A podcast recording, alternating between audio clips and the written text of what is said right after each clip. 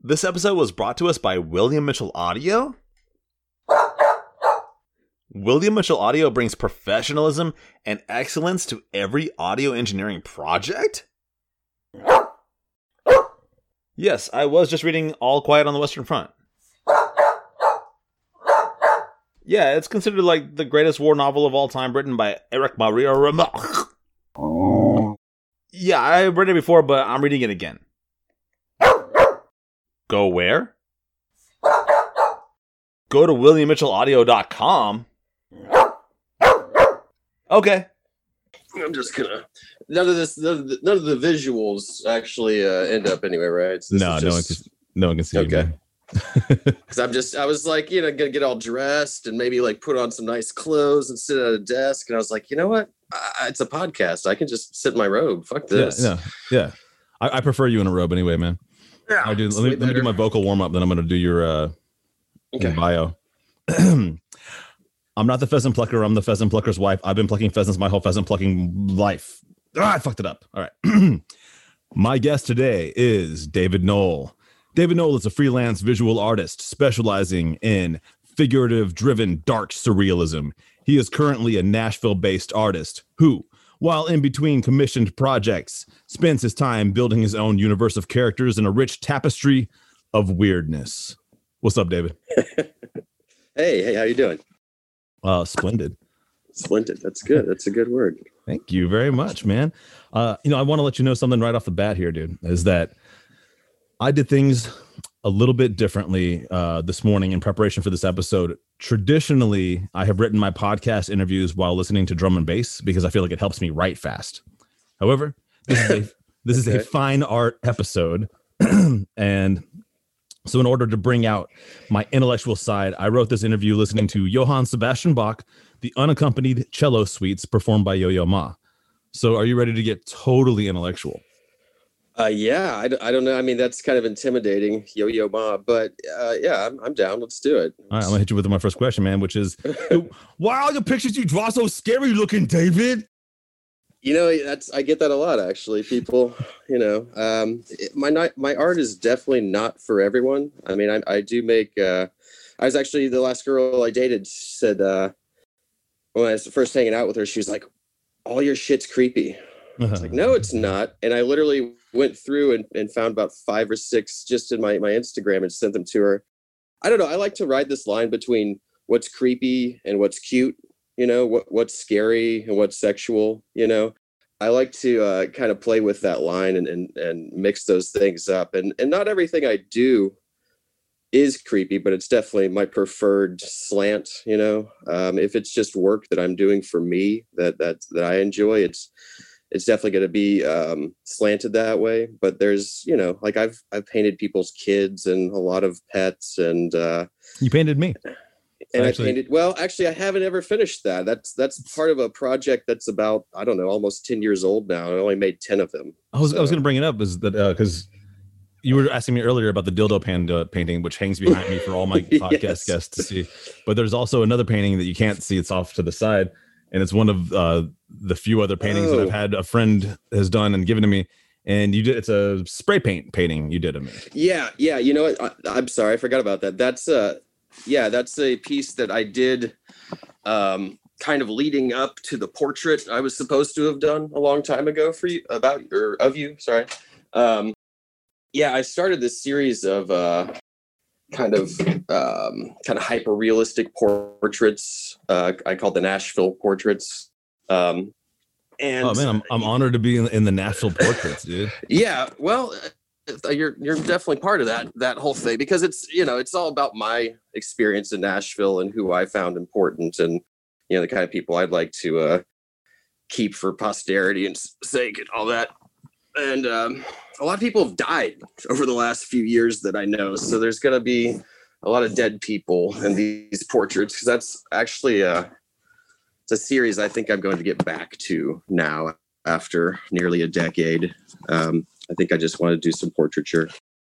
Well, you were gone for like, weren't you? Did you move to Colorado? I kind of we lost. yeah, I was I was in Colorado most of 2020, uh, kind of back and forth. It was a just kind of touch and go situation. Um, but yeah, I I tend to leave Nashville every few years. You know, it's I grew up here. I'm not technically from here, but you know, I've been here most of my life. So. Yeah, I'm in, I'm in the same boat. Like I'm not technically, I wasn't born here, but I Right. I can't I can't think of a place I would I would otherwise say that I'm from. Right. Well, that's you know usually when people ask, I'm like, well, I wasn't born here, but you know, I moved here when I was like six, so I I went to high school here, so you know, most people consider me a Nashvilleian when you talk to them. Um, but yeah, yeah, I, I, I go back and forth, uh, and I, I like to move around, check different places out. I just feel uh, a little suffocated in Nashville, and, and the Nashville I know is not really there anymore. So much of it disappears every day that it's just Yeah. I don't recognize the city anymore. I really Yeah. don't. It's like what's what's that old saying? Like uh, if you take a uh, a ship, it's and you replace like a piece of it every so often until eventually you've replaced every single sh- piece of that ship. Is it still the same ship? You know that it's Right.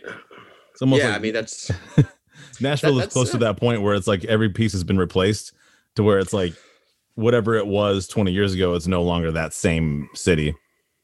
yeah, Nashville um has a, a real identity crisis and has for a long time. It's it had it had a real rich uh identity and, and history. I, I guess it still technically does, but it, it seems like about about a decade ago, maybe a little more, Nashville just decided it really wanted to be like a couple of other cities. And um, and as hard as it tries, it's never really going to be like LA. It's just not. It's not there. Uh, I hear people say that shit all the time, and I'm just like, shut the fuck up.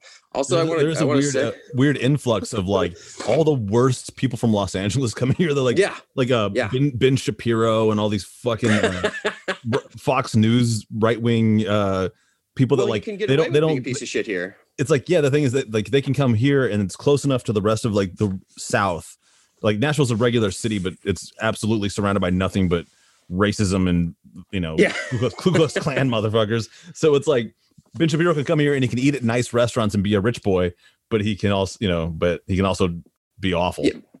be racist and just be a, a- yeah i mean i don't know it's it's the same thing with with covid you go to any and even in nashville but if you go to any you know surrounding area outside of nashville uh like i'm staying in dickson currently and i go into you know just a gas station or whatever and i would say roughly 60 to 70 percent of people i see in public don't give a fuck.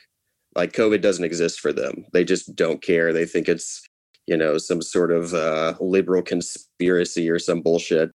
And it's it's scary man because you know i listened to uh was our governor uh his speech last night? I hate that fucking guy yeah and he I've talked so much basically shit about Bill Lee on this podcast. It's it's it's astounding. I'm just like because I've had people on here that have never heard of him and not from Nashville, and I always Right. just make it a point to bring up. I just like, you think your governor's bad? I'm sorry. Go ahead. no it's it's true no it's i mean i listened to well i didn't listen to this entire speech because i just got so angry i was like i gotta turn this shit off but he basically just like tooted his horn about how great nashville is and how great they've been dealing with covid yet we're we're number one in the nation. It's like what the fuck are you talking about man? Like i just i don't know. I- used to be super political. Uh i feel like i knew more and cared more when i was 15 than i do now. I, I feel like the, the political system and the the just circus it has been my whole life um has broken me down to the point that i just i don't even give a fuck i don't watch the news i just am like i hear shit and i'm like oh that's that sounds like because half the time when I do pay attention, I, I especially last year when Trump was president, um, it, it doesn't seem real to me. It seems like I'm watching some Terry Gilliam film. I'm just like, what the fuck is going on here? You know what's People so really so funny, yeah. man? Because we had we had uh, kind of like emailed back and forth briefly before we uh, got together here, and you had kind of mentioned like you weren't like really going to be like super up on politics, blah blah blah blah. And I was like, hey man, yeah. we're here to talk True. about art. Dude, it took me what did it take me like less than five minutes to drag you into a political conversation? well, it's hard. That's the thing. It's hard not to be political in these times. And unfortunately, so many bands and and artists are just shying away from it completely and you know me included to be quite honest um I, think that's something I'm going to have to correct in 2021. Is is I need to start focusing a little bit more and and saying things. I mean, I, I feel like I do say things in my my art um, that are of a, a political nature and, and definitely address this dystopian nightmare we're living in. But it's it's very nuanced. So if you're not familiar with my art or the kind of um, influences I'm drawing from, then you might not get that. And I think I need to make that more more obvious going forward. I think uh, um, uh, one way you could look at it, uh, just for people that like, like you're saying, like you know, because a lot of people listening to this are not going to be familiar with your art, uh, but also everyone do go check out David's art, so you like you get an idea what we're talking about for the rest of this you know time. But uh, one thing you could look at is like uh, H.R. Giger, and uh, people people don't know he's the artist that the movie Alien and all that was uh, based on his creation, but he actually there was a political message behind that art, even though it looks like just oh, it's scary horror art that's mm, yeah neat looking. But what he was his he had a whole philosophy that humanity was becoming mechanized, and so that's why there's that organic me- uh, mechanized thing and all this shit. And I didn't, you know, that guy. I was a big fan of his art before I even realized he had a political message. So yeah, I mean, he's uh he's he's one of those guys. There's not a lot of those guys. I feel like but there are artists that come along ever so often that have such an original um, aesthetic that really hasn't been mined before that it changes the entire face of art and and then you have a bunch of people that um, are copying off of that artist for you know generations to come. And Giger is one of those guys and so is uh, Alex Grey and uh, Beksinski there's a, there's a lot of, of artists that, that I pay attention to because those are those mavericks, those guys that really kind of build their own universe and change the face of of art overall. I, I you know maybe even to a, a, lesser degree, guys like Alex Pardee. Um, you know, I love that guy. He does a lot of uh, pop culture mashups and things like that. But you know what's funny when, when you say uh, Alex Grey, uh, so I, I, remember like when he was when he was new to me, you know, many many many years ago. And what's interesting is then, you know, Tool came out with an album, yeah, and they hired Alex Grey, and Alex Grey did their album art, and that was at Tool's peak when they had reached the absolute highest they would ever be as far as fame. And yeah. then, so then yeah, Alex Grey's art became like it's almost passe now, and or it's like the kind of thing you would see like if you're on Instagram and you like come across some weird uh like anti-vaccination shit, but like, the person will put like some Alex Grey looking art there and be like, "This is why you shouldn't get vaccinated, man. Your fucking chakras, right. vaccines will fuck your chakras up. All you got to do right. is eat right and exercise and meditate, man. Just meditate those those diseases away. Just meditate the diseases away. You fucking you fucking yeah. sheeple. yeah, it's I don't know, man. That's that's the thing too. I I love Tool. Um, I don't care as much as I did when I was a teenager for for Maynard and his kind of pissy attitude. But um, there, there at that exact time that you're talking about, when the the Lateralus album came out, that's when the the shift happened. Well, I guess it kind of happened with the album right before that with Ænima, but it was really solidified then when Tool fans became a much larger pool. It was almost like all these dead fans that weren't, you know, because they just stopped caring about that or something. There was this crossover where there was a lot of uh, I don't know, neo hippies, as I like to call them, that really embraced Tool for whatever fucking reason, and uh, it kind it of like made the fan base like, awful. They went from uh, like being like like metal fans, you know, early on, like with Undertow, that's like you would have like, a lot of metal fans liked them, and then when they had uh, Ænima, like that was like when they you know became very like mainstream more and then by the time Lateralus came out, like that's when like the health food community joined the metal fans together. And yeah, yeah.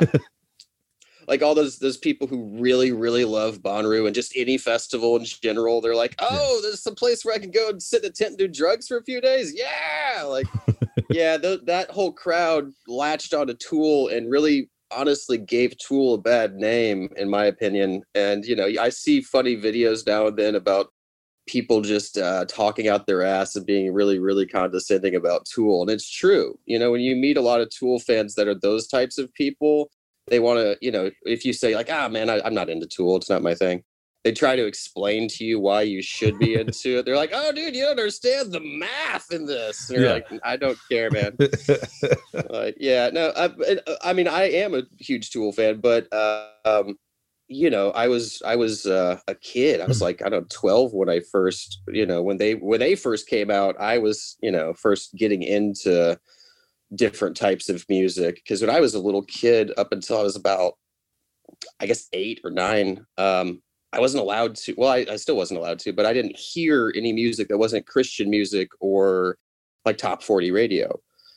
So the first um, like set of of musicians and, and outside music I heard was from like an upstairs neighbor kid let my brother borrow some some tapes back in the day when tapes were I guess they're kind of reemerging, but I listened to like Guns N' Roses, Appetite for Destruction, uh, Blood Sugar Sex, Magic, Red Hot Chili Peppers, uh, Metallica, the Black Album, or no, I guess that was yeah the Black Album, and then uh, uh, a GG Allin compilation, and um, especially GG Allin. That that was my first time hearing music where you know people were cussing and talking about you know just fucked up you know subversive subjects, and it blew my mind because I didn't I didn't know it existed. You know, it was like it was probably akin to when people first heard rock and roll and they were like, "Oh, what the fuck is Yeah. that?" And Oh it my changed their God. life. Yeah. Look at Elvis shaking his hips.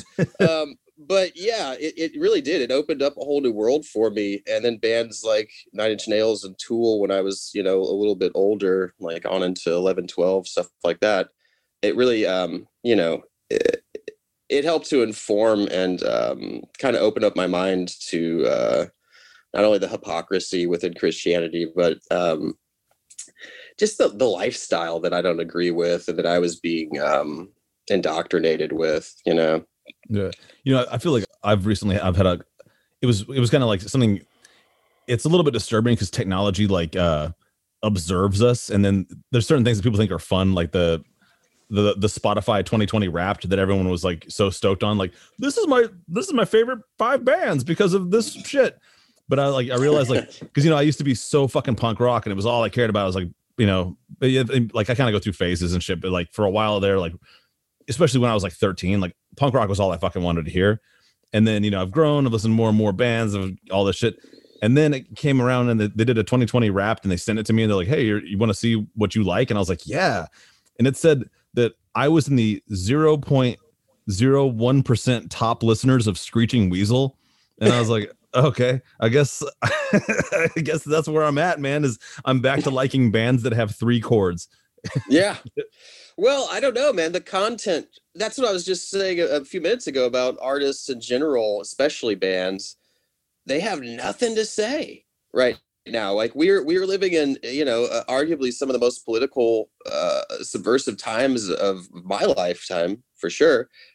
And nobody's had shit to say about it. I mean, where where were the the albums in 2020 that were just scathing and hating on Trump? I didn't see many, if any. Like I, I feel like one of the only things I've seen that was like that was, you know, uh, bands like Dead Cross and stuff like that. Like, you know, once again to the punk rock and the metal community to actually embrace what's going on and say something about it. I would I would also give like a lot of the shout outs to for sure in, in hip hop. That's where that's where a lot of Yeah. the good stuff. I mean, like you got to say, I mean, Run the Jewels came Actually, you know, yeah, yeah. They they Run the absolutely Jewels, yeah. they and all during his that his entire presidency, they were calling him a, a pedophile and like all that Yeah. kind of shit. So. So No, you you're know, right shout out Run the. Jewels for being the, the Yeah. Rage Against the Machine of, of the new era, I guess. Even though those guys are both old. incorporating. well, there's yeah, yeah. They've both had you know a whole lifetime before Run the Jewels. Uh, you know, they both yeah, they're, have they're not old men, but I mean they're veteran, you know, Well, no, no, and they are old men. Actually, they're getting onto that old man level, Yeah. and you know that's the thing. It's like El-P and Killer Mike both had a, a pretty you know illustrious career before Run the Jewels, which actually made them a household name. You know that was, and I don't know if the either of them thought that was going to happen on Run the Jewels one uh, when they got together because you know it's like it- it's an organic thing because I didn't even know when I got hit with Run the Jewels it was close your eyes and count to fuck video. Yeah. I had never heard around the jewels. I'd never seen them. I was just drunk in New Orleans watching shit in my house on YouTube, you know, just kind of doing that thing. And uh this video popped up and I was I was floored. I was like, "Holy shit! What is?" And Zack De La Rocha's in it. Like, what is this shit? Yeah, Zach, and I yeah, immediately, I, uh, I feel like what, what happened with them. Something I noticed is so like I was like, oh, cool. El-P and Killer Mike are getting together to do a project together. I'm gonna really enjoy this. And then a year later, they're on uh, the Stephen Colbert show doing a song with him called like the Halloween Oogie Boogie, like, like, you know what I mean? Like, yeah, yeah. just no, you're. I, that's the thing. Actually, it's that's that's a good point too. Is Run the Jewels has and Run the Jewels three. You know, uh, they put that out for free, and you know they those guys. Um, their whole thing came about organically. It's like you know they worked together on their own individual projects, and then did that a, another time or two, and then they were like you know got together and did Run the Jewels, and it, it like you're just saying, yeah, Run the Jewels has been a force of of political uh, dissent. You know, since from from day one, they they've come out hard, and the more I I pay attention to Killer Mike, the more I like that guy. He's uh he's very outspoken and, and he's talking real shit. He has a little bit of like a conservative slant on, on some things that I'm not exactly happy with, but um, yeah, he's he's great, man. I wish uh, there were more people in in music in general, especially the hip hop community, that were still talking that kind of shit. You know, because he's yeah. I really Yeah. enjoyed the uh, the role he played in Bernie Sanders' campaign too. I was like, that's Yeah. really fucking cool, man, to get out there and, and do something that political, even though it can hurt your career, man. Is got out there and be like, hey, Yeah. I'm, I'm with Bernie, and because you got a bunch of people be like that are either apolitical or whatever fucking reason, and he's like, nah, this is you know. Also, like we said, you know, they, those guys have been around a long time, and like they can speak their mind. They don't have to worry about, you know, the opinions of a few assholes because they've you know they've made their indelible mark. Hold up. It's time for another My Views Are My Own astrological reading. This week's reading goes to Aries. Hello, Aries. Have you been feeling detached or distant recently? I assure you, it's nothing to worry about, especially if you've been listening to the My Views Are My Own podcast, through which the distant song of the netherworld can often be heard.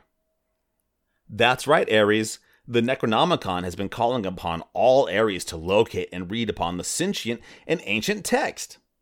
Time to brush up on your ancient Arabic, Aries, for how else will you be able to transcribe the words of Yog Sothoth? And here's a hint Seek within the secret subterranean tunnels of Babylon, but be warned the ancient god Ares cannot hear your cries for help within the tunnels. But you are called upon to fulfill the oath of your birth.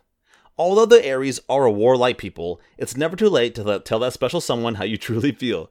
Love will probably prevail, unless you try to master the arcane knowledge of the Necronomicon. I hope this has been helpful, Aries. And now back to the interview. we we breezed right over it and i want to bring it right uh, back just a little bit to something Okay. we were talking about because we were talking about um obviously your art. And uh and then i uh you're talking about uh your your project is about a decade old. These are uh, portraits and like the the painting that i have that you created for me like uh gift giving. And um i wanted to say like speaking of this is something that I, I know you've done but i don't know much about it. And i was hoping you would uh on the podcast today explain it to me because I, I was curious to begin with. And I think it's uh, really cool, and I hope it's still a thing. But uh, you know, speaking of giving art as gifts, what was that thing that you were into, and maybe you still are, where you would create a painting and then you would just leave it on the doorstep of a random business or uh, a residence? Do you know what I'm talking about? Like I've only seen yeah art art dropping um Art it's a th- it's a thing i don't I, I was actually thinking about this the other night because i was trying to come up with ideas i was going to send you some notes like uh and then i decided that you know uh, after listening to a few of your podcasts i was like yeah doug's doug's got a thing like we'll just let doug do what the fuck doug wants um but yeah art art dropping um I don't know to be completely honest. I was I was going to research the other night and then I just said fuck it and didn't. But uh I'm not sure where it originated, uh, but it's been going on for I don't know, um, at least at least a decade since since I've been aware of it. Um, but yeah, it's just it's just a I feel like it's it's a pro, it's a promotional tool. It's a way to give back to your community. It's a way to get rid of uh, all the art that's stacking up in your bedroom that you just can't, you know, nobody seems to want to buy and you just don't want to fucking look at anymore, don't have room for it um, it's you know it's it's a lot of things but essentially what it is is you just um, you take any piece of art really and um, you know let people i always like write a little note put a little piece of paper in there that says something like oh my god this is free art or you know take me home uh, and just so cool. that people know what it is because sometimes people see it and they just you know in our world you know see something say something oh somebody left a bag. You Yeah. know people get really paranoid about shit and they see something on the ground and they're like i don't want to touch that. I don't know what that is um, so i try to you know m- smooth it over by putting a little uh, note in there that is um, you know Not me, man. uh, If I see someone on the ground in a bag, I'll look in that bag, dude. me too i'm like drugs what no I'm a I'm a curious dude. well, that's cool, man. It sounds like uh, it's almost like uh, I know prank's not the right word, but it's like it's almost like a pleasant prank where like someone might open up the door to their uh, restaurant or whatever and be like, "Oh, fuck, free art." it's it's also kind of like a um like scavenger hunt or something because you know basically artists you know and i'm not the only one to do this there's a lot of people who do this uh, there's there's a community an online community of this in nashville that's i think it's called the free art movement nashville and uh, there's this guy i used to used to kick it with named jeff bertrand who does a lot of that stuff and I know some people name, kind of- I don't. I can't recall him to the. The, Yeah, he's he's a, he's a, been kicking it around Nashville for a while. I think he moved out of town not too long ago, but he's he was a Nashville staple for quite a while. Um, shout out Jeff Bertrand, love you. Um, Hello, Jeff. But Sorry that I don't remember you. yeah, that's all right. I'll show you some stuff. But yeah, it's you know because you you drop this thing somewhere, so you have to take a picture of the the art that you dropped, or a lot of people you know do videos of where it dropped, and the idea is you kind of give them just enough uh, hints or clues to go find it. You don't want to just be like, here it is in front of Virago or whatever. Okay. I don't know why that name popped up. I hate this place. Uh, but yeah, in front of some business and uh, uh and you know it, it does it becomes this kind of hunt where people go oh shit where is that i think i recognize that that you know landscape and they go find it and hopefully in, in a perfect world the people that go and find that art hit you back and go hey i found it and they post it on their shit and people see it and so it's it's a promotional tool in that sense but you're also just you know giving people some art you know because you're someone like me that um, although i haven't been super um, busy lately. Uh, the the uh, COVID and personal life stuff has been getting me down. But uh, you know, uh, when I'm on, I'm usually making several pieces a week, and that stuff piles up because you know you can't unless unless you're uh, David Choe or you know uh, whoever the most important artist is right now or whatever. You, you can't really because you can't really sell everything. It's it's really hard if you're making that much of a of a catalog. And on top of that, social media is uh, constantly, well, Facebook, I should say, is buying other social media sources and then fucking them up and constantly trying to find ways to uh, take something that isn't broken and break it and then fix it in a way that now you have to pay for it Yeah. um, you know, Instagram, when I first got on Instagram and, in 2015, I kind of missed the golden era where motherfuckers were, that was their career. It used to be this, for most artists, it used to be a format where, It was You pre had- algorithm too, right? When uh when the feed Exactly. was chronological. well, it's, it, it's pre Facebook buying Instagram. That's Yeah. what it is. Yeah. Because Facebook does that. They buy a thing and then they fuck it up. But yeah, like when I first jumped on, you know, you could actually, yeah, because it used to be a format where, you know, um, you have to have a website and then you have to attract galleries and then you have to try to sell your work through galleries. So you're getting, you know, you're giving a lot of money away for the exposure and for the connections or whatever. And then around, you know, the uh, early 2010 to I guess 2000, whenever Facebook bought it, um, the the platform kind of changed. A lot of artists were just abandoning the idea of trying to have other people sell their art for them, and we're like, I can just sell my shit on Instagram. This is now basically my website.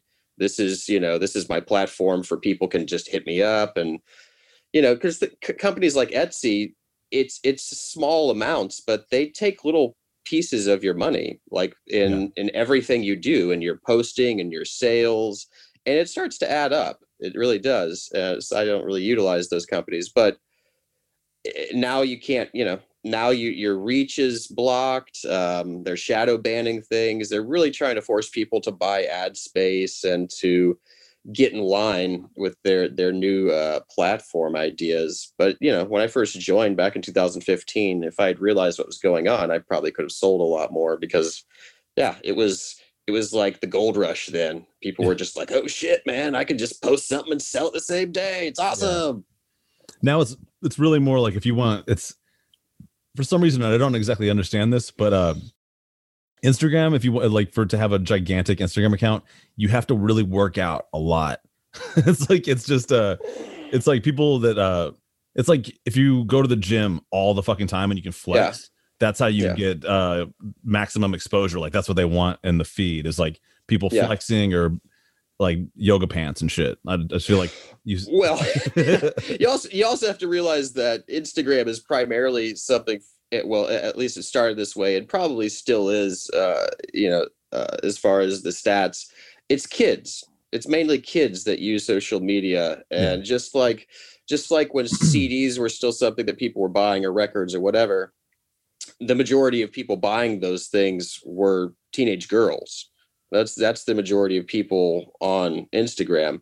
So yeah, you you get a a pretty girl or a ripped dude and you put them in front of a painting, that's automatically going to get more attention than just the painting. yeah.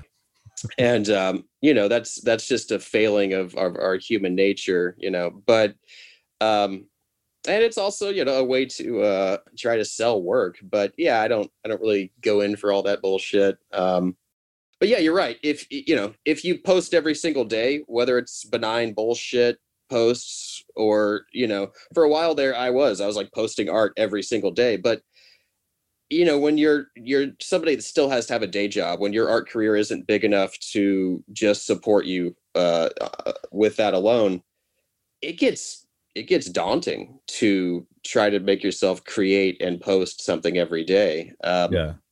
And I just I don't care that much. I kind of I, I was doing that for a while and I just realized that it was for the amount of of return I was getting, it just wasn't worth it. It, it- you know, that's like having two full-time jobs and you know getting paid for one. And yeah. it's just Oh, that's what I was just thinking. yeah, it's it's you know, and you know, I'm I'm not doing bad. I sell art, but it's it's harder than it was even two years ago to utilize social media to sell art. I want to um, bring it back to Nashville a little bit, man. I don't I don't know if you know this, but uh, I had uh, Coffee May on as a guest uh, on this podcast a few months ago, Yeah. and I want I have a question to ask. Uh, are there any other artists in Nashville besides you and Coffee? I mean, I'm sure my my direct response would be no.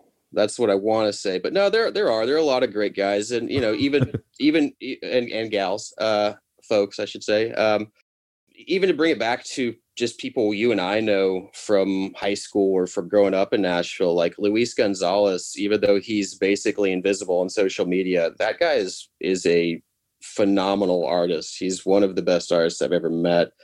Um, there's a dude I know named Donnie Smoots. He lives in France now, but I met him here in Tennessee. Um, that guy's amazing. Um, yeah, there's there's a lot of artists in Nashville that are worth checking out. I'm kind of drawing a blank because I didn't expect this question, but um, You know, honestly, after I asked it, I was like, oh shit. Because I just realized I got like so many fucking friends that make art that are gonna hear this and be like, "You fucking asshole. fuck I was just like, Doug. well, well, this, see, that's that's what I get for listening to Yo Yo Ma when I write a fucking yeah, because I was I was like, oh well, this will be something to ask, but then I was like, wait, I live in Nashville. Shit, it'd be Mm, like different if yeah. for someplace else where I don't know people. But yeah, now that I asked it, I'm like, yeah, I, I can think of like probably offhand like between yeah. 10 and 20 people that are gonna think I'm a piece of shit. Now I'm just kidding, guys. You're all great artists. You'll all eventually be on the podcast. I just like David Right. more than you. Well, there's also thank you, by the way. Uh, also, there's you know there's a, a lot of artists um, that that do you know physical concrete media that are tattoo artists in this town. Um, Oh, a lot of the tattoo artists. tattoo yeah. artists in this town. Yeah, there- there's a, go- a lot of great tattoo artists, and a lot of those tattoo artists are also, you know, just visual artists that, um, you know, utilize uh, other forms of uh, of art. Um, Jason McDonald, uh, Maddie Wolf, all the folks over at um, Electric Hand Tattoo. I love those guys. Um, but yeah, there's there's I a was in a I was in a music video with Benny Wolf. Oh yeah, oh that's Uh, right, the Dragon Parks kid kids thing. Yeah, the one where uh like uh Maddie Wolf is playing drums in the back of a like Jeep that they're driving down a uh alley. It's a it's I don't know. I Honestly, you know, I don't want to promote this shit because I don't want anybody looking at me in this video because No, it's, it's it's so cringy. Like now, yeah, yeah, that was a while. that was uh, That was directed by Clayton uh, Williams. Oh, really? Yeah, I didn't Clayton, Clayton directed, or Montana. Uh, I can't remember his last name. Uh, they kind of worked together as a pair. I don't know who was the director, but they were both there, and they both Hmm. very, very expensive camera equipment, a lot of artistic design uh, or direction going on. That uh, that you know they they had me show up, and I just immediately started disagreeing with everything they were asking me to do. That's stupid. Why would I would never do that? Uh, no, actually, I believe if we're talking about the same Clayton, uh, uh, Springwater Clayton, uh, Evil Ed Clayton, uh, that guy's a collector of mine. He's he's got a few of my bigger pieces. Um, he's a good guy. yes, he's uh one of my one of my favorite Nashvilleians. He, he should- uh, definitely be in your uh, collection of Nashville people when you do your painting. Yeah. Well, I but to get back to that actually cuz you know, I've been kind of stagnant uh the last few months, had a lot of personal life issues that that basically drained me. Um most of 2020 was spent uh dealing with a lot of like, you know, real life issues like death, cancer, stuff like that. And uh relationships all that sort of stuff and uh, it drained me so i just i haven't really been creating very much lately um which i think sometimes is a good thing it's it i mean the depression and all that isn't necessarily a good thing but the the um, ability to stop and kind of take an inventory of your life and and also you know especially in this context my my artistic life and see what I've been doing, you know, what I was doing the year before that, and and uh, where I want to go, and actually make a conscious decision about what the next thing is, instead of just like getting out the paper and or the canvas and just doing whatever I feel like doing at that moment. And uh, in these past few months, I've been thinking about that stuff, and uh, what I decided is something. You know, a lot of people look at my stuff and they're like, "Oh, it's you know, he this guy draws monsters and creepy stuff," and that is you know since i was a kid that's kind of what i gravitate towards and Hmm. you know i was the kid in in uh you know my my kindergarten first grade class that was like drawing skulls with snakes coming out of the eyes and blood coming out of them i don't know why there's blood on a skull but yeah and you know my teachers would be worried and talk to my mom about it and they're like you know he seems like he's got problems and so for me it's been a life. he seems like he's expressing himself. Yeah, yeah. and it's dark. He's not drawing happy sunset. Yeah, it, that's the thing is that um that that whole you know dark art um aesthetic kind of became popular without me realizing it so much. You know, there are guys like Chet Zar that uh, you know also had a lot to do with Tool that um you know they they just got really popular in the last 15 20 years uh, maybe even less than that i say 10 15 years uh, and drawing monsters and being creepy with your art became not only more socially acceptable but there became like a much bigger market for it. Well, also So- like, as, as we were talking earlier about about tattoos, it's also become like a style of body art that's popular with like like there's people I know that are like some of the nicest like uh like like truly nice people that are like you know that care about, you know that well like they'll go out and like donate money to a food bank and you know just you know Mhm. like like nice like nice people but then like you look at their tattoos and it's like there's a portal to hell on the side of their body like with all these like fucked up monsters coming out of them and shit. And they're like, oh no, Yeah. this, I just like this. you know? Well, I don't know. I think there's something about um, being able to go to those dark places and and um, recognize that it's it's. So that's the thing. uh, You know, people who say to me like, "Oh, I don't like metal" or "I don't like hip hop," um, because you know when I was a kid and got out of the the, the whole Christian thing and uh, started listening to outside music, that was the shit I went for immediately because Yeah. I was like, this is the fringe shit that scares people. They don't like it. And when you're one of those people that says that, that to me says that you're not in touch with yourself very well because you, you have to be able to feel all your feelings and utilize all your emotions to be a complete person. And if you're one of these people that's constantly pushing away your anger and your dark side and, and just shoving it down and bottling it up, not only do I not think that's healthy, I think that you're kind of living a life in denial. And, uh, you know, it's, it's bullshit. It's a bullshit life. Those are those people who are toxically optimistic.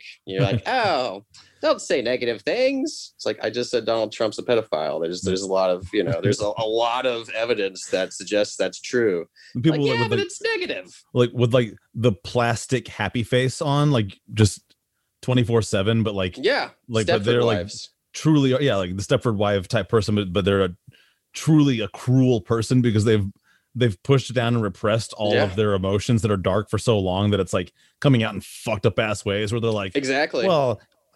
Donald Trump might be a pedophile, but he's the best for the country. I'm gonna vote Yeah. for him, and I hate immigrants. And they're, they're in the fucking voting booth, just like letting all the poison and Yeah. fucking toxicity come out. and those people, even though Trump lost the election, are still, you know, you. you- Why are you spouting this Donald Trump 2020 shit? He lost. Like, why are you still acting as if the election's going on and and that you have a chance for your candidate to win? It's over. You know, those are those same fucking people when Trump won were like, oh, you know, he won. Just let it go. You know, it's like the the hypocrisy from the Republican Party and Trumpers, who I feel like are almost their their own. They're not even necessarily Republican in my mind. They're their own brand and breed of of just evil. Really, they're like um, just the the the kind of evangelical Christians who have a pastor that gets caught doing meth and, and having sex with a man and they're just like yeah you know satan got him for a second but he's still a good man you know it's like they're the- they're just Uh, these fucking Yeah. people yeah like the ones were like you know like that are like well the ice agents are just doing their jobs when they're like uh like kidnapping agents, yeah. people uh, s- sterilizing women against their will in these fucking concentration camps and all this shit. And they're That's like they well are. they shouldn't have crossed the border. That's against the Right. rules. It's like you're not a good person. You're a you're not a good person no. monster. Right. No. If you can if you can um take away someone's humanity because you don't agree with their life choices and say that they don't deserve to live which is kind of what i do to trumpers but at the same time like i feel like that's i don't know maybe i'm being a hypocrite but there's a little bit more Yeah, justification they started to it. that. that's what it is yeah. Fucking- what is it? This do no is- harm take no shit man. That's that's what Right. it is dude. Well that, at the same time this is also like you know an, uh, an allegory for um you know the the argument of the death penalty. It's like well can we kill killers i don't know i mean is that right and i don't think it's right i don't think it's morally correct and i, I don't trust our system to actually know who is guilty or, not but Yeah. You, In the no, long man, you, you really you just touched on some shit where this is like I have an issue right here where like I'm so uh I feel like I'm a, I'm a very progressive thinker on almost everything except death penalty and that's where people always Really? they think I'm fucked up. Yeah, and and I totally listen I listen to other people's arguments and I think I think their arguments are good. I think their arguments are valid. Their arguments are better than mine. Mine is not fucking as nearly well thought out or intellectual or anything like that. You know what I mean? Like it's it's just that like I I still have that like caveman kind of thing, and I you know like I'm self aware enough to know that like I'm on the I might be on the wrong side, but a lot of times like but when I see like certain times uh, certain types of shit, I'm like why keep this dude alive forever if he's just Right. know like why pay for him why why should tax dollars support him and I, like you Timothy know, McVeigh. Like Timothy McVeigh blows up the uh Oklahoma City building, you know, federal building. What what purpose does that serve society to keep that guy f- alive for the next 40 years? I I don't just know you know I- I- that's just all, I'm I'm I know That's the I know I'm wrong, but whatever. that's the thing just it's like i agree with you in the in this the sense that intellectually i believe it's the death penalty is wrong but the main reason i i don't agree with the death penalty is because i think our entire uh legal system needs to be overhauled. I think the way it functions is is so broken that i don't trust the judges and the lawyers. You know you, you look at the story of the hurricane and there's many other stories like Yeah. that but just that one it's really popular. It's it's been sensationalized a lot. Um but it's true. It's a real thing that happened and if you could just look at that story and go oh wow like this dude spent like his whole life in prison on some trumped up racist charges that were all bogus. You know if if that can happen um to one person and we all know it happens to millions literally millions of people um then I, I I just don't have faith in the system to put people to death. It's that's my argument. I mean, I don't that's, think that's, that's a, it's a valid argument. I totally get it. And what you're saying is more that the justice system itself is broken. Not Yeah. that, and like, like for me, it's like things like Ted Bundy, where I'm like, yeah, some people some people need to fuck die. Ted though. Bundy, electrocute that dude. He murdered like how many women did he yeah. fucking murder? He's a piece of shit. But at the same time, I don't watch those those movies. oh yeah, but I'm, mean, you know, he's a bad fucking dude, and like the, Yeah. I think it was right they killed him. But at the same time, he's not a he's not a real representation of how the justice system works. He's like no. he's like a one in a billion thing where like you're like we're He was a weird you serial know, killer, we know he fucking did it 100 percent. It wasn't a race thing. He was a fucking white guy you know like so. He just he just hated women and himself ultimately. But yeah that's the thing is that I, I don't agree with the system. I think the system's bullshit and that's the main problem. But on the other hand to to kind of agree with what you're saying is yeah some people there's no redemption. Prison's not going to make them better. It's not going to change anything they've done. Maybe they just need to die. Like maybe they just need to not be alive anymore because they serve no no function in our society and they've done heinous things that you know should you know they, they take away their liberties at a certain point. They they themselves uh, opt out of being treated like a human being Hold up. It's time to reach into the mailbag. Every week on the show, we check the mailbag to see if anyone's written a message to the show, and then we read their message out loud. This week's message comes from NKD Underwear. They said, Happy Sunday from the NKD squad. well, happy Sunday to you too. Hey, we are looking for ladies to be models and brand ambassadors. Please send us a message at our main account at NKD Underwear and let's talk. Smiley emoticon.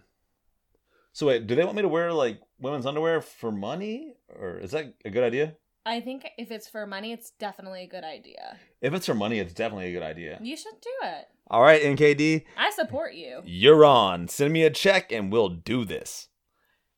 And now back to the interview.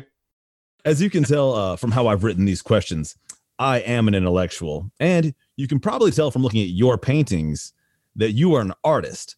So, should we be concerned about the neo Nazi uprising in America because they love to kill artists and intellectuals?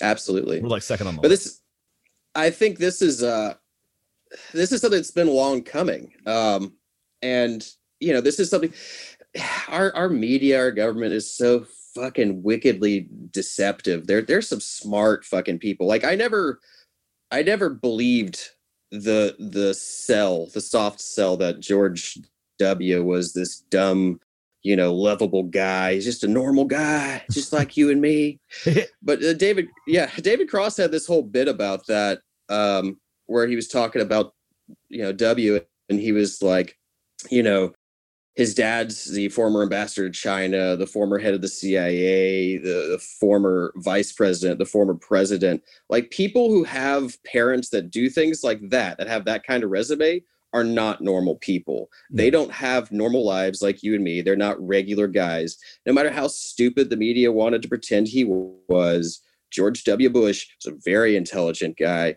and a very deceptive and snake-like human being. It's a U.S. and- aristocracy.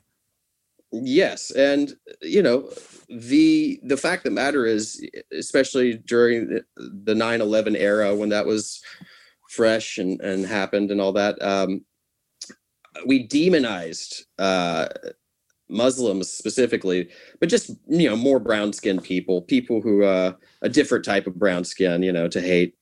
But ultimately, all of all of the other, pretty much every other terrorist attack in this country has been white supremacists, white dudes who were trying to start some kind of race war or kill people that were, you know, not to his liking.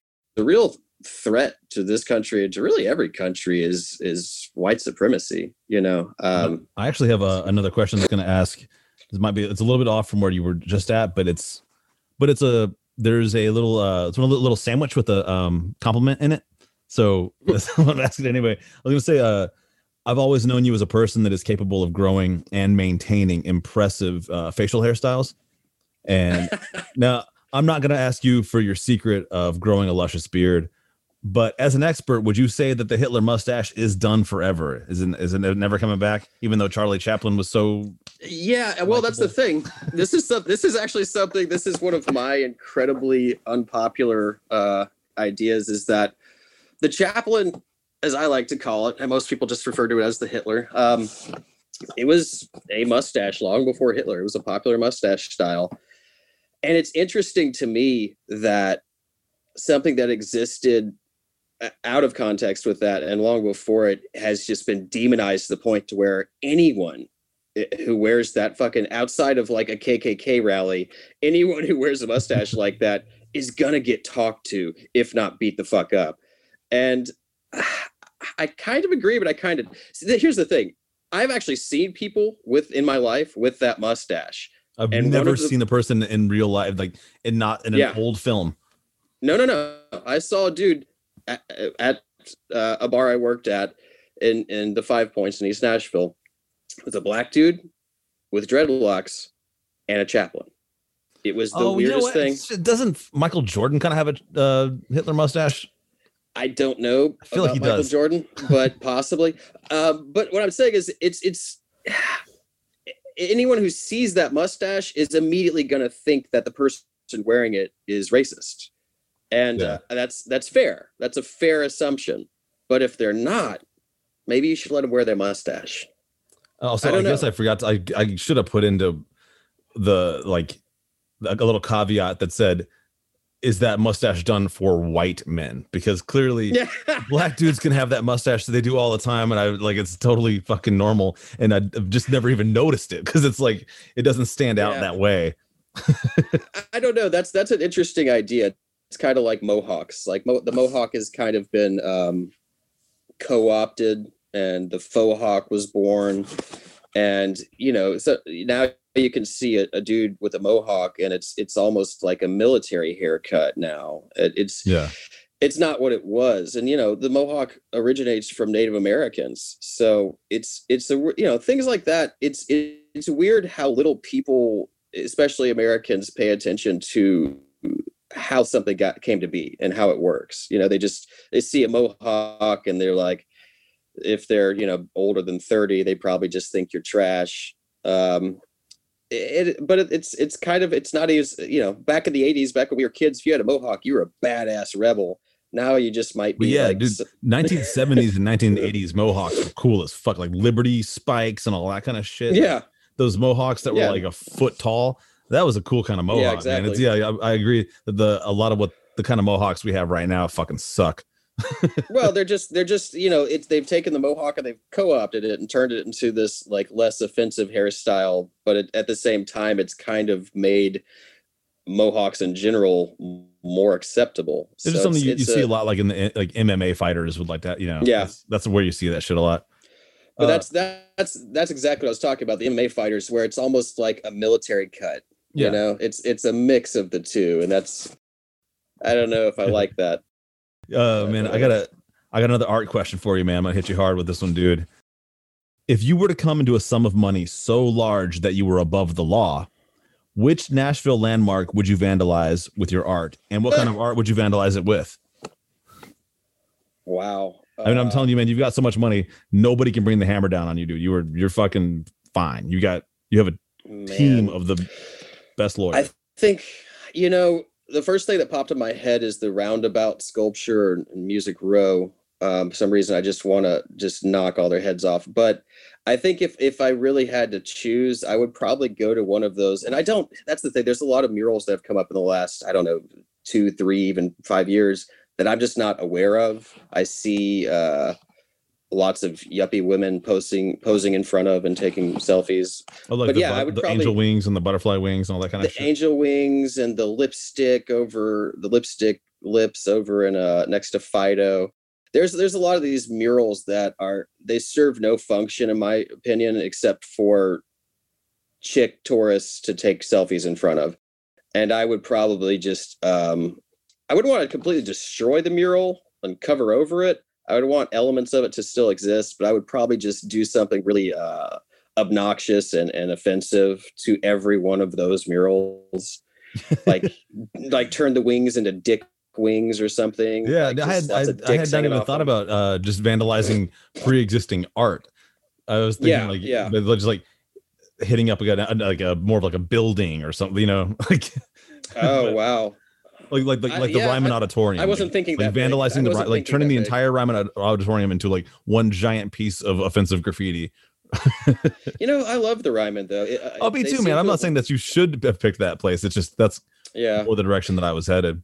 No, I I think I would want to I would want to do something to fuck with the tourists and all the soulless minions uh, that come to this because Nashville, like you know, this this goes this back to our original uh, you know conversation about Nashville and it's changing and and Nashville, you know, it used to have some guts and uh, and some balls and it just it's turning more and more plastic every day and the types of people that are moving here, like you said, you know, just the most awful people from LA and New York and where in Colorado. There's gonna be a lot of fucking people coming here from Colorado.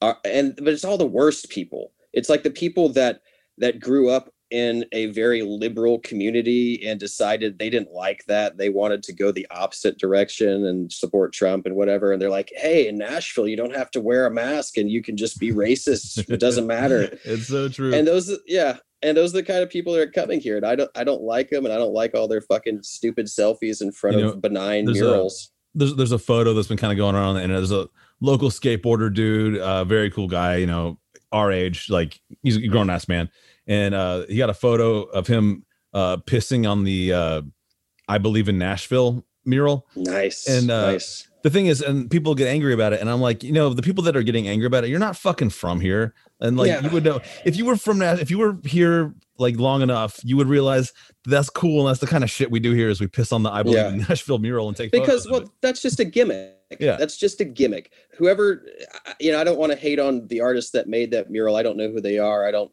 i don't you know no, no offense to them Well, but- P doesn't hurt it. It's yeah first of all it's it's on a fucking brick wall so whatever. But yeah it, it's those are gimmicks. Those are gimmicks and that's the exact kind of thing i was talking about defacing. That's the sort of thing that's it serves no other function than for people to take selfies in front of. And it, it doesn't i don't think it elevates the community it's in. I don't think it really it it's not particularly a, a pretty or interesting piece of art. It's it's pretty fucking boring if you ask me. And uh it doesn't really mean anything you know like the uh the the christmas day uh suicide bomber that just happened and he blew up all that shit down on second avenue. And you know after it was all said and done and we figured out oh it was just another right-wing nut uh i was thinking like you know what's gonna happen man? They're gonna once once it's all uh the construction work's all done they're gonna hire someone to put the most uninspired shitty bullshit mural right there that says like Nashville strong with a picture, you know, like it's, Right. it's, like just they're gonna and it's gonna be some really tasteless like uh kind of imagery that refers to the bombing you know yeah. like maybe they'll have like a little uh, rv in the corner or something it's yeah and that's almost know, that's that cooler than I thought they would do. yeah well it probably won't be like that you're right it'll probably just be some font on some like red white and blue background but that was that was your artist mind coming up with actual ideas. What they're gonna do, Yeah. yeah, it's, it's gonna be like a fucking, it's gonna be like an ugly screensaver that says a quote Exactly. like Nashville strong or I believe in Nashville or whatever, and it's gonna be really hard to piss on that and get a photo of it because Second Avenue is, you know, so Yeah. crowded cops lots of cops and lots um, of. but yeah I was gonna say just no lo- lots of yahoos from fucking uh Idaho that have never been here before that would, would beat you up, be like, "Don't you piss on that? This is Yeah. this That's is Nashville. gas." Nashville strong. I come here to get drunk once a year."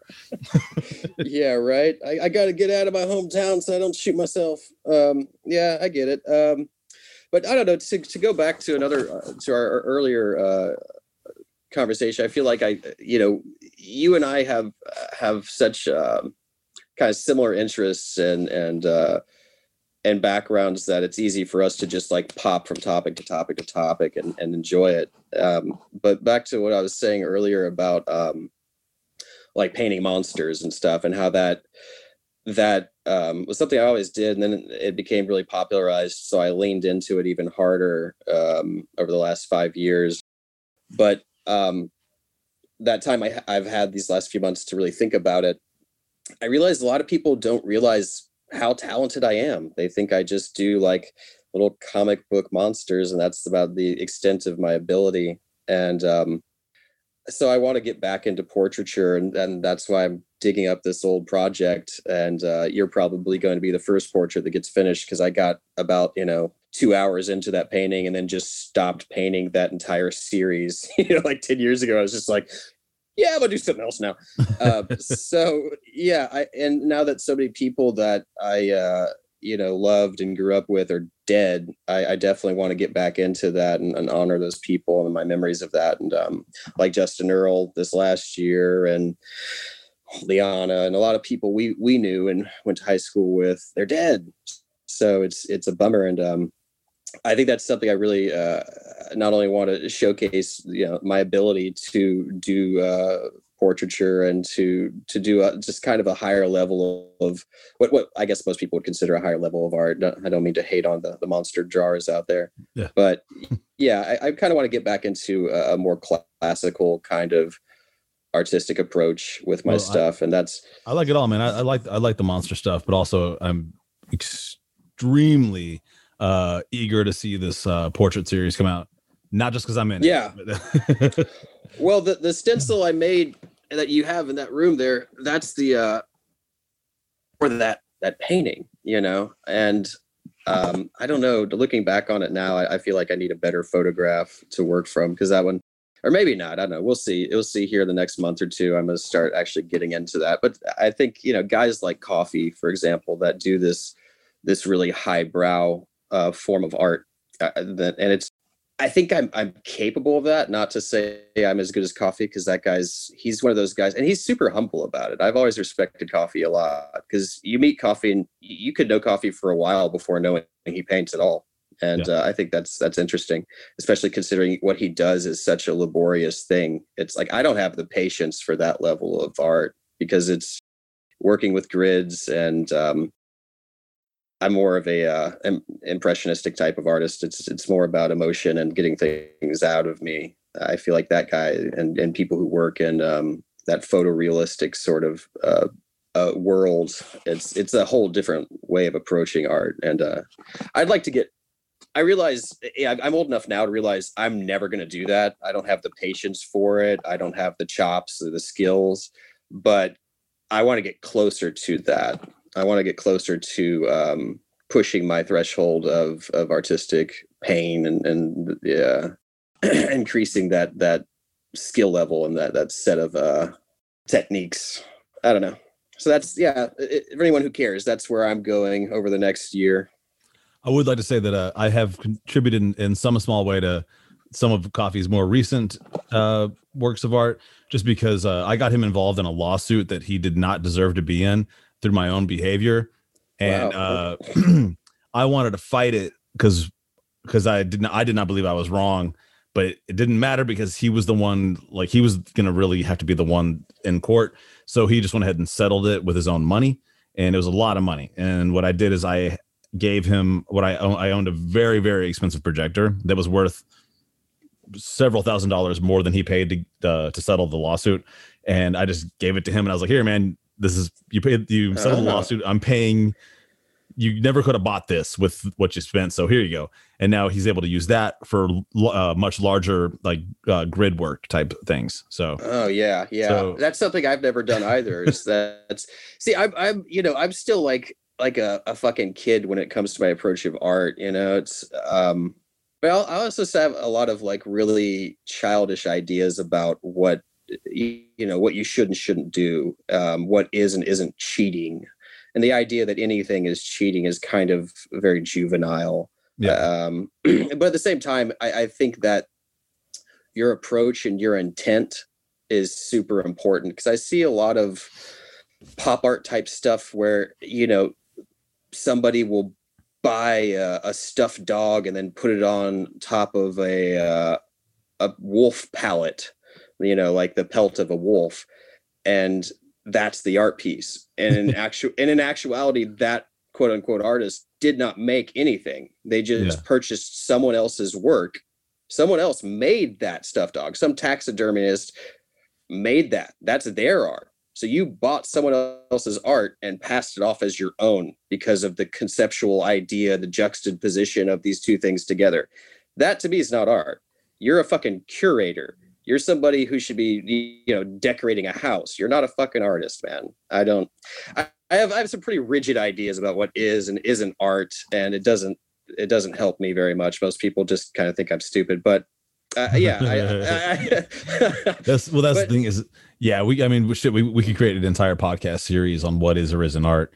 Uh, yeah, and I'm actually I'm sure we could. it's it's so funny you brought that up because we are getting dangerously close to the lightning round. And uh, Oh. the original idea for this lightning round was going to be is it art or is it not art? But we I decided not to fuck with that because I thought it might be a Oh. dangerous way to go. So actually, I picked uh, some shit that I think a little, people might find a little more interesting to get your opinion on. Uh, so do you know the rules of the lightning round, man? It's uh, I ask you questions super super fast.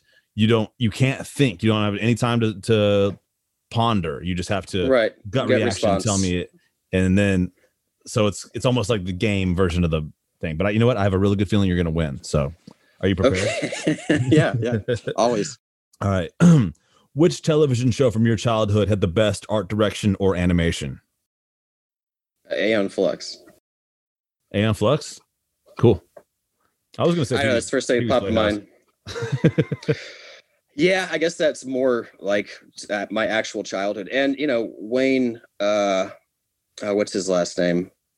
Shit, Wayne White. I guess is that his name? Shit, I, I should know this guy's name. I have his book.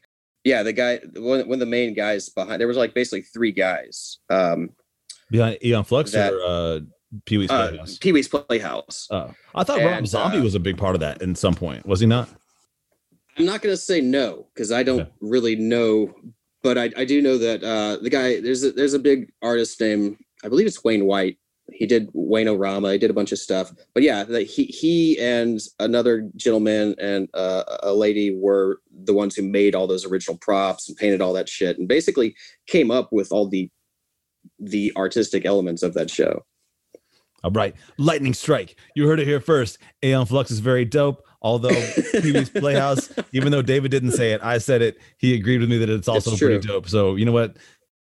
I'm gonna give give that round to you, man. I, I should get a I should get a thunder uh fucking sound. yeah, where are your sound do. effects? Yeah, Uh, uh, you, need, you need to work on that, bro. Sound All effects. Next question, man. It's a tough one too. Uh, after this episode comes out, it is fairly certain that Lady Gaga is probably going to contact you uh, to help with art direction on one of her new costumes. What do you have for her? What do you got in mind for Lady Gaga's new thing? I'm just gonna wear? pee on her. Just gonna pee on, pee on something she already she's already wearing and be like, it's art. We're gonna put her. Yeah, no, we're gonna put her in a walk-in, like a, giant freezer, and, I'm gonna piss on her and, and let it dry or freeze. Sorry, let it freeze, and then that's that's the thing. Dude, that is so brave. this lightning round is kicking ass. We're really gonna do it, man. Unless we have some like fucking diehard Lady Gaga fans. I am like- gonna. They're gonna show us a thing or two about the death penalty. All right. Lady uh, Gaga's gonna just shut down my Instagram. Yeah.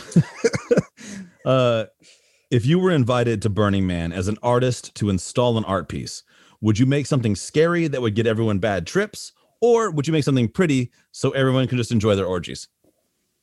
I would I would try to be part of the orgy scene for sure. Yeah, for sure. You know what? They're just trying to have a good time, man. There's no reason why you should put a bad trip sculpture up. So I'm with you on that. Uh, we'll, Yeah. we'll fly out there together, dude. Uh, Yeah, like I'm I'm down uh, with that. whatever guy. I don't know. What, what do artists have? I don't want to be your assistant. I want to be something cooler. Manager. I'll be your manager. You'll just be my hype man. That'll be man. that'll be the that'll be the uh, beginning of our rap group. All right. Hell yeah, man. No Dominic. no, yeah. Dominic, you're out of here, man. All right. Next one up, Uh. man. Do you think adrenochrome can help a person with their artistic expression, or is it just a fun blood ritual to do with friends? Both. Is both, yeah. Either or, man. And you know what? That's not a wrong answer. I mean, I feel like drugs. Uh, you know, that's the thing. You, people want to hate on drugs in general. Um, I, I've I've had a lot of flirtation with uh, twelve step programs throughout my life, and I ultimately come back to the same answer, which is that it's too cultish for me. It's too much like church, and it's too much. It's too much thought control. Uh, I don't think drugs are a bad thing. I think Bill Hicks had a lot to say about that. I know. uh, Take all your records, all your albums, all the music that's enhanced your life throughout the years, and burn them. And Yeah. uh, call back to the Tool conversation earlier, and them taking other artists and making them one like well for I guess for Alex Grey making him popular in his own time, and for Bill Hicks, honestly, I believe like introducing him to a whole new audience of listeners. So hey, Yeah. thanks, Tool. You know you guys aren't you aren't half bad. they did a lot of great stuff. They just, yeah, their fan base is just sucks now. Yeah. All right. Uh, next. Oh, final question. Uh, what do you think is the best mid-sized car on the market right now? I don't know. I'm not a car dude. I drive a. I, here's here's to to give you an idea of how much I don't give a shit about cars. My last car was a giant van. It was like a tour van. It was a 250 Econoline, a Ford, and the car I'm driving now is a Yaris. It's like complete opposite ends of the spectrum. And it, you know, yeah, this this answer is almost word for word uh, the answer that DJ Kidsmeal gave on episode one of my views on my own podcast. Really? When I asked that same question at the end of his lightning round. I asked him that, and then I fucking waited like I don't know, like 20 episodes later, and I asked somebody else that. And uh, Oh, you- I think you're honored to be the Same fourth answer. person that's been asked. So so far we're down to uh, I don't give a fuck, Toyota Camry, Prius. I don't give a fuck. That's what we've got going on. So Yeah, find cars just don't. I don't I don't like cars. you know, I didn't uh a little known fact about me. Um I was a big bicyclist. Um I'm not anymore. I'm out of shape, but I didn't have a car until I was 30. I didn't even get a driver's license until my late 20s. Like I I'm you know, back to what, that my original or one of my earlier uh, comments that when I was 15 I was way better. Um yeah, I used to care about the petroleum industry and, and have a big hate for the petroleum industry and the car industry and refused to participate. And then I just got lazy. hey, do, do you have a bicycle right now? I do own one, but I haven't actually like ridden one on any sort of uh, regular basis for years. Well, yo, man, let's get out and uh, do some safe, socially distanced cycling because I need to be getting uh, in shape right now too, man. I'm kind of getting a little bit of this quarantine like stiffness, and it's just sucking, man. Uh, I hear that. David, I'm down. last question though, for real. Uh, where can people check you out, man? How can they find your art, like uh, all that stuff? Like where where you at? Yeah. Well, uh, you know, right now it's just the social medias. I used to have davidnoelart.com and then I let it slip and another David Noel in Canada that I've threatened with the Highlander death uh, took it from me. Um, Another argument for so death yeah. penalty. Well, you know, there's there's it's it's kind of depressing when you start to Google your own name and realize there's a whole bunch of you out there, and some of them, like this guy in Canada, are literally doing the same thing you're doing with your life. Oh my Uh, god! but yeah, it's David Noel Art, all one word, uh, on the Facebook, on the Instagrams. Uh, if you want to be old school and go to you know MySpace and all that, it's it's still floating around the internet. But yeah, David Noel Art is all my stuff. And, Cool. um, And, uh, yeah, just to all my listeners, man, uh, there'll be a link too on my Instagram page if it makes it any easier for you to just come to me and click from there. please do. That's where David's at. David, thank you so much for coming on my Visa Brown podcast, man. It has been a pleasure to see you again. Also, man, it's been so long, uh, but it's been a It, it has been. speaking with you as well. Thank you so much for having me. And yeah, let's um, you know, let's get together and do some social distance stuff because I, I need to get back out. I'm saying let's go for a bike ride, man. It'll be fun. All right, brother. Thanks for having me. Seriously, I appreciate it. Thanks for being on.